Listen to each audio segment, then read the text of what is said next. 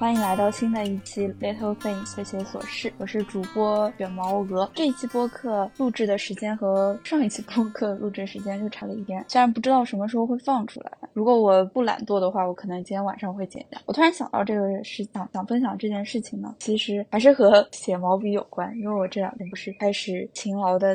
在一些新鲜感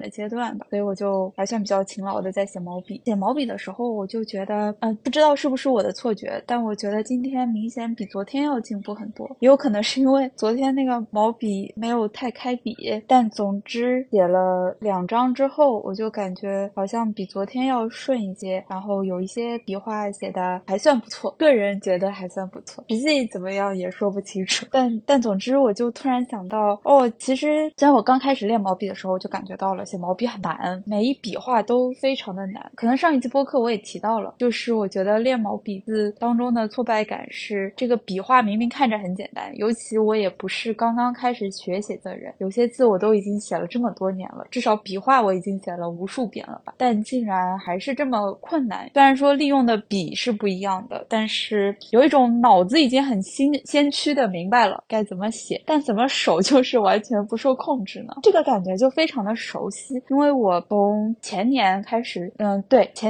练泰拳嘛，泰拳我也练了快2年了，我就明显感觉到从开始练泰拳的时候我就感觉到身体非常的不协调，当然我原本也知道我身体属于不太协调的那一类，但练泰拳给我的感觉就是有时候因为练泰拳它会有不同的练习模式，有的时候你就是练一个动作的发力点或者力度，它就要求你一个动作一个动作的做，有的时候也要练习一些速度，所以它会要求你越快越好。这种时刻我就会感觉，我觉得好像在我原本的意识当中我觉得发力小还挺正常的，因为我确实当时没有太多的肌肉，以及我本身也不属于体型比较大的那种，所以发不出力或者说力量小都是可以接受的。但是速度这件事情我觉得还挺出乎我想象，因为我当然不是说要像那种什么博尔特跑步一样快到极致，那我也知道就是每个人的身体线是不一样的，但是在我们练习出拳的时候我们会说就是2分钟快速出拳一般指的就是或者1分钟快速出拳，这个时刻就是左右手就是出拳，我不知道能不能把这个动作讲清楚，也就是说先出左拳，在左拳收回的同时出右拳，然后再收回右拳出左拳，就是这样一个循环，但是要非常的快速。当然它没有一个标准啊，不是说要到达什么程度才算足够快，但是要做尽快越快越好嘛。在我的想象中或者说在我自己努力的那个状态中，我觉得我已经是用尽极限在非常快速的出拳了。但是每一次，因为我其实按理说每个拳馆都会有一个大的镜子，就是你要对着镜子练，你需要看一下自己的动作，包括我相信应该很多健身房和跳舞的也都是这样吧，就是大家需要看镜子然后调整自己动作。我在看镜子的时候我发现我远没有我想象中的那么快，甚至说看镜子会发现动作非常的慢，就是那个慢的程度让我非常理解为什么每次教练就会不停的说什么再快点再快点，我每次都在想天哪，这人怎么挑战人类极限啊，怎么已经这么快了还要多快啊，但是我一看镜子我就想啊，这确实应该再快一点，但就是做不到，就没有办法更快了，就也想更快更高更强，但就是快不起来了。包括因为泰拳是还会练到膝盖然后肘和腿的嘛，有一些踢的动作去年我和我朋友讲的最多的话就是我每次看别人，就是我觉得这个动作我可能很难跟大家描述了，如果大家有兴趣的话可以稍微搜一下，就是有一些横踢的动作，扫踢应该叫扫踢，有一些扫踢的动作，包括顶膝，就是这两个动作其实是最基础的腿部动作。每次扫踢的时候教练就会说转过去，就是整个人要转，我就想我已经很转了还要怎么转，然后包括他会说送胯，要把胯送出去，我就想我已经很送了要怎么送这个时候一方面是如果我看镜子我就会发现确实没有送胯，或者就是甚至他站着的那只脚，就是不踢的那只脚，他是要转脚的，然后我是说就是扫踢的时候是这样在我自己做这个动作的时候我就觉得我已经非常的转脚了，还要怎么转这个脚啊，但是照镜子就会发现啊，这个脚确实没有转，怎么会这样有一种非常奇怪的感觉，就有点像是这个身体明明是我的身体，但是为什么做出的动作如此不符合我的理解呢，它不是不符合我的预期，它是不符合我的理解，因为我感觉我已经转了。如果有搞运动的朋友，是不是也会有这种心情啊？我也不太确定。其实因为我这个人没有太怎么运动过，所以在这方面我就觉得非常的，一开始非常的震惊。然后教练就会做一些标准动作嘛，有一阵子我就一直在看大家就是做那个动作和我的动作有什么区别，我就非常震惊的和我的朋友说，我就发现这是一个很奇怪的感受，但是确实就是这样，就是我看别人的时候，我就很震惊的觉得大家有两半屁股，就是他的屁股半是一分为二的，就是他早踢的时候呢，他1/2的屁股是可以随着那个腿动的，但是对我来说，我好像就只有一个完整的屁股，我就是他没有办法分成两部分去一半去扫踢，另一半就僵持在原地。对，我就觉得啊，这是怎么做到的呢？但我又觉得我也不是那种什么也并不是那种身体有残缺的做不到，但就是使用不了，让我非常的费解。尤其是顶膝的时候，也是顶膝它也是需要送胯出去。所谓送胯，我现在的理解就是一整个屁股要分为两半，一半其中一半就要去顶膝，另一半就僵持在原地。但对我来说，好像他们俩就是完全不能分开。对，讲到这个呢，其实就是从练泰拳开始，我就感觉到身体远没有我想象中的这么能够控制。我今天在写书法的时候想到一些事情，但是这个事情我就不多说了。就是我当时一瞬间就觉得人的力量非常的渺小，我们以为我们能做很多很多事情，甚至有的时候我以前会有一些比较折磨的感觉，就是我觉得自己没有什么所谓的影响力，不是说要成为 KOL 那种影响力，而是说像很像是有时候我能感觉到我的朋友或者我的家人在很深的折磨当中很痛苦力，不是那种还没有到那种物理层面的痛苦，就是大家有一些自己的烦恼，然后那个烦恼又非常的折磨着他们的时候，我就会觉得啊，我能做什么呢？我其实什么也做不了。以前我会觉得是不是开导他们能够帮到他们，现在我就觉得现在我很深刻的明白，就是一个人的力量是很渺小的。比较老生常谈是大家都会说什么你陪伴他就好了，陪伴就最好了，但除了陪伴以外其实什么也做不了。有的时候你陪伴在旁边，你看到他受很深的折磨，或多或少自己也会感到更折磨。有时候出于人性的很软弱，我说的这个软弱不是那种贬义词，就是我觉得自身很弱小，就会想要逃离这种感觉，因为你看着这种也会感到很难过，就出于生物的本能，先要保住自己，就会逃离一下。我今天写书法的时候，我就是想到其实连自己的练泰拳的时候，或许是那种身体的整体肌肉，尤其是要用到核心，那确实可以说是要调动好几块肌肉同时做一个动作，是有一些困难，那也可以理解吧。虽然当时也会就是在那个当下也会觉得啊，这什么身体也操控不了，也不能完全操控，但写书法让我感觉到书法其实也没有要用到虽然那个小红书上是说什么从脚底开始发力啊，然后一直到手臂，然后手腕再手，虽然是这样啦，但是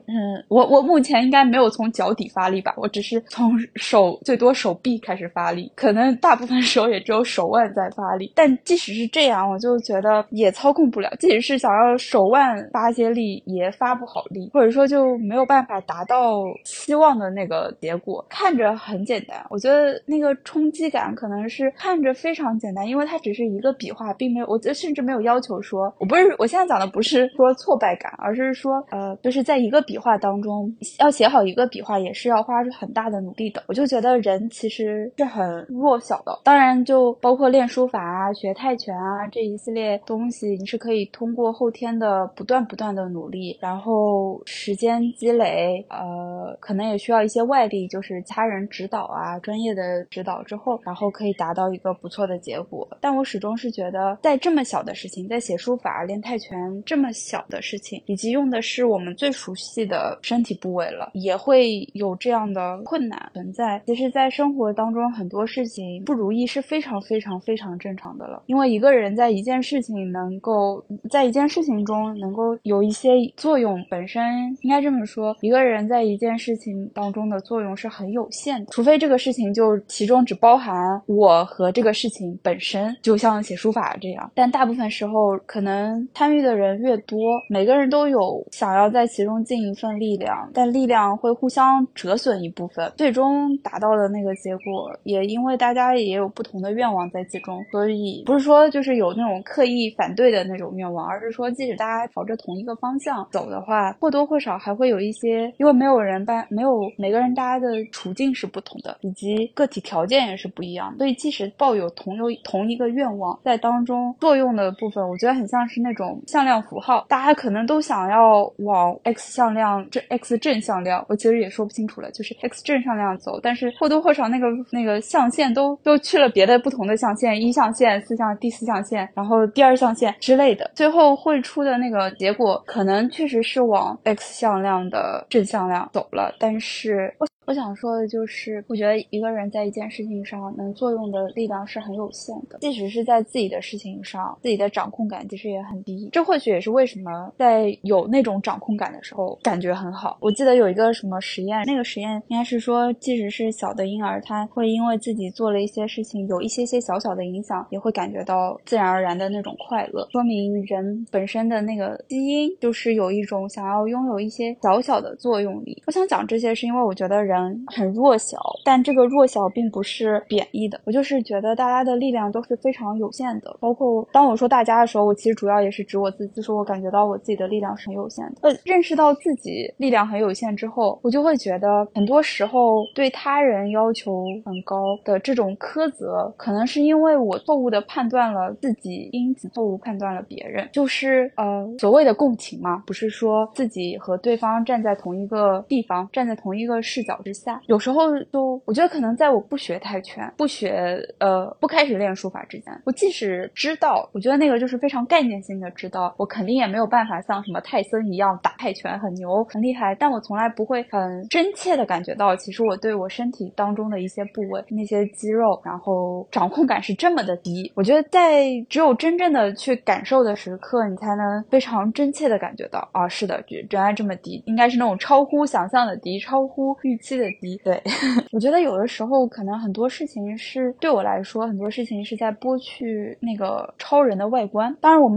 我指的不是说我一直幻想自己是一个超人，但是好像在逐渐的意识到自己在很多事情上是无能为力的之后，反而更加宽容的去看待别人了。我想到在之前我做项目的时候，我有一段时间就一直非常的不高兴，因为我觉得和我一起做项目的同伴他很不认真，做事情都很不积极。我当时就和我的另一个朋友说了这件事情，朋友当时就说，在你的假设当中，你觉得他不做这个事情是因为他不想做这个事情，没有其他的原因了吗？我当时就很诧异，我说那还有什么别的原因呢？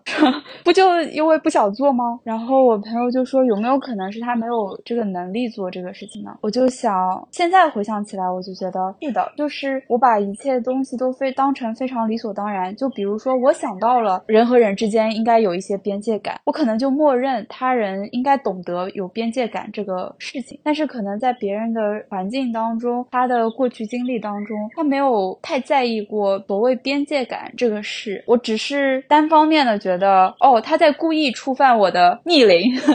他在故意触碰我的底线，但其实可能他不是故意，而是说他不知道，他或者说边界感这个事情很模糊，就是每个人的边界感还是不一样的。我想说的可能是，或者说当我不开心的时候，然后我的朋友安慰我，但结果他说错了一句话，让我觉得更不高兴了。以前的我可能就会想，天哪，他为什么要说这个话？他到底怎么回事？他就我已经这么不开心了，他还让我更不开心。但现在我可能就知道，他只是不知道他要说什么。我不是说我知道，我就可能会想，可能他真的也不知道要说什么，因为大家都很弱小，每个人都很弱小，太弱小了，就是有点像是我再一次用那种小动物比喻，就是。我觉得就有点像生病了，然后躺在那边，你家的小动物可能比较笨，或者说它不是那种非常聪明的动物，它一看就知道啊，它病了，它只是知道你一天都躺在那边，然后它就过来反复的查看你，让你觉得好像它在捣乱一样的，就是翻你的头啊什么之类的，但其实它就是很笨拙的在看你这个人还活不活着。尤其不是有一些那种国外的视频，就是主人睡着了，然后他的猫就不停的去看他会不会死了之类的，我觉得是这种很笨拙的关心，是因为他们也不知道，就是很弱小。如果他有超能力啊，一看你就死了，他现在再来就是想办法，或者说他可能也没有办法，或者他能够超能力，看啊你在睡觉，好再见之类的。但正是因为没有这个能力，但他又很关心你，他又想要知道怎么回事，他只能用很笨拙的方法，就反复翻你的头，坐在你脸上之类的。我觉得很多事情可能就是这个样子，包括我觉得就是我以前也被很多人说过，就是能不能自己开心一点啊？你自己能不能开心一点啊？我就会想，要怎么开心呢？就是要怎么才能开心起来？但是我也会对我的朋友说，我希望你能够开心起来。但我今天就突然想，他要怎么开心啊？就是我也希望他，当然也希望他开心起来，但是就是很虚。对我来说，我也很无能为力，可能对他来说也一样的。大家都很无能为力，不知道要怎么开心起来。我讲的这个事情呢，可能就是我想要说，我从我意识到其实我这个人很弱小之后，我就能够想象或者默认大家也比较的弱小，大家都很无能为力，不是那种无助的走过了，不是那种什么冷漠的走过了，或者冷漠的在旁边旁观，就是大家也很不知道该怎么办。天哪，太弱小了，就是太弱小了。其实和这个事情没有什么关系，但是我想到我前两天读的一本书是叫《相约星期二》，当中在某一页当中非常突兀的讲了一个童话故事，也不叫突兀吧，其实并不突兀，只是我插在这边比较突兀。他讲到说我非常喜欢这个故事。他讲的是说有一片浪花就是突然醒了过来，然后他发现他自己在海里，然后他是一个浪花，因为他就在不停的往前滚嘛，他前面还有一朵浪花，他前面的前面还有一朵浪花，然后他一开始就在那种就是诞生的喜悦当中啊，我是一朵浪花，但他突然就发现前面的浪花一个一个都在撞向海岸线，然后撞向那个石头，然后就没了，就变成了水滴，不见了，消失不见，就是彻彻底底的粉碎了。那个浪花就吓死了，就是那个醒来的浪花，他就吓得要死，他就在那边大声的尖叫说，完蛋了，我不想死了，救我吧，怎么办啊，为什么我要死了。然后这时候突然有一个声音，是他后面的一朵浪花说，他说，你不是浪花，你是自然的一部分，你是自然的一部分。我觉得我想要说的并不是说我们个体很渺小，但是结合起来我们就是很大的。我觉得人类整体作为物种也是很渺小的。有的时候我甚至觉得可能不是我觉得吧，应该是我听来的吧，我突然觉得这个观点是听到的，就是说人的痛苦，人类相比其他动物很痛苦，是因为其他动物都在为生存而烦恼，但人类基本已经解决了生存的痛苦，就不像是那种小动物可能在外面突然觅食就会被它的天敌给吃掉，当然现在很多天敌都是我们人类了，但人类就没有这个烦恼。当然也有杀人魔什之类的，但想要说就是他暂时不会有那种朝不保夕的感觉，所以大家就开始思考一些，人类就开始思考一些意义类的问题，生命有什么意义。我觉得作为这一点来说，人类本身也是非常脆弱的，因为人类会因为自身生命无意义，然后精神遭受了磨难，不需要天敌就会死去。当然小动物也是脆弱的。天哪，我真的好怕抬杠啊，怎么回事，就每说这句话我就要赶紧补一下。但我想说的就是我觉得有时候看到很多很厉害的补，就是大家造飞船啦，造火箭啦，然后研究出了更多的科学啦，得到了更多的知识啦之类的，但归根结底大家都是非常脆弱。这一点会让我觉得或许就会在那些非常光鲜亮丽无所不能的外壳之下藏着一颗脆弱的但是发着光的内心，既是很悲伤的又是很迷人的。这个脆弱的部分就能够连接其他脆弱的部分，其他脆弱的不管是人，同样的人，或者是其他需要被保护的小动物，或者是花草树木，这些都让我觉得很感动。我也不知道这么说对不对，一种被连接的感觉，我们都是自然的一部分，我们都是自然的一部分。这一期就到这里，希望大家有个好心情。如果我在今天放出了，明天就是周一，祝大家周一愉快，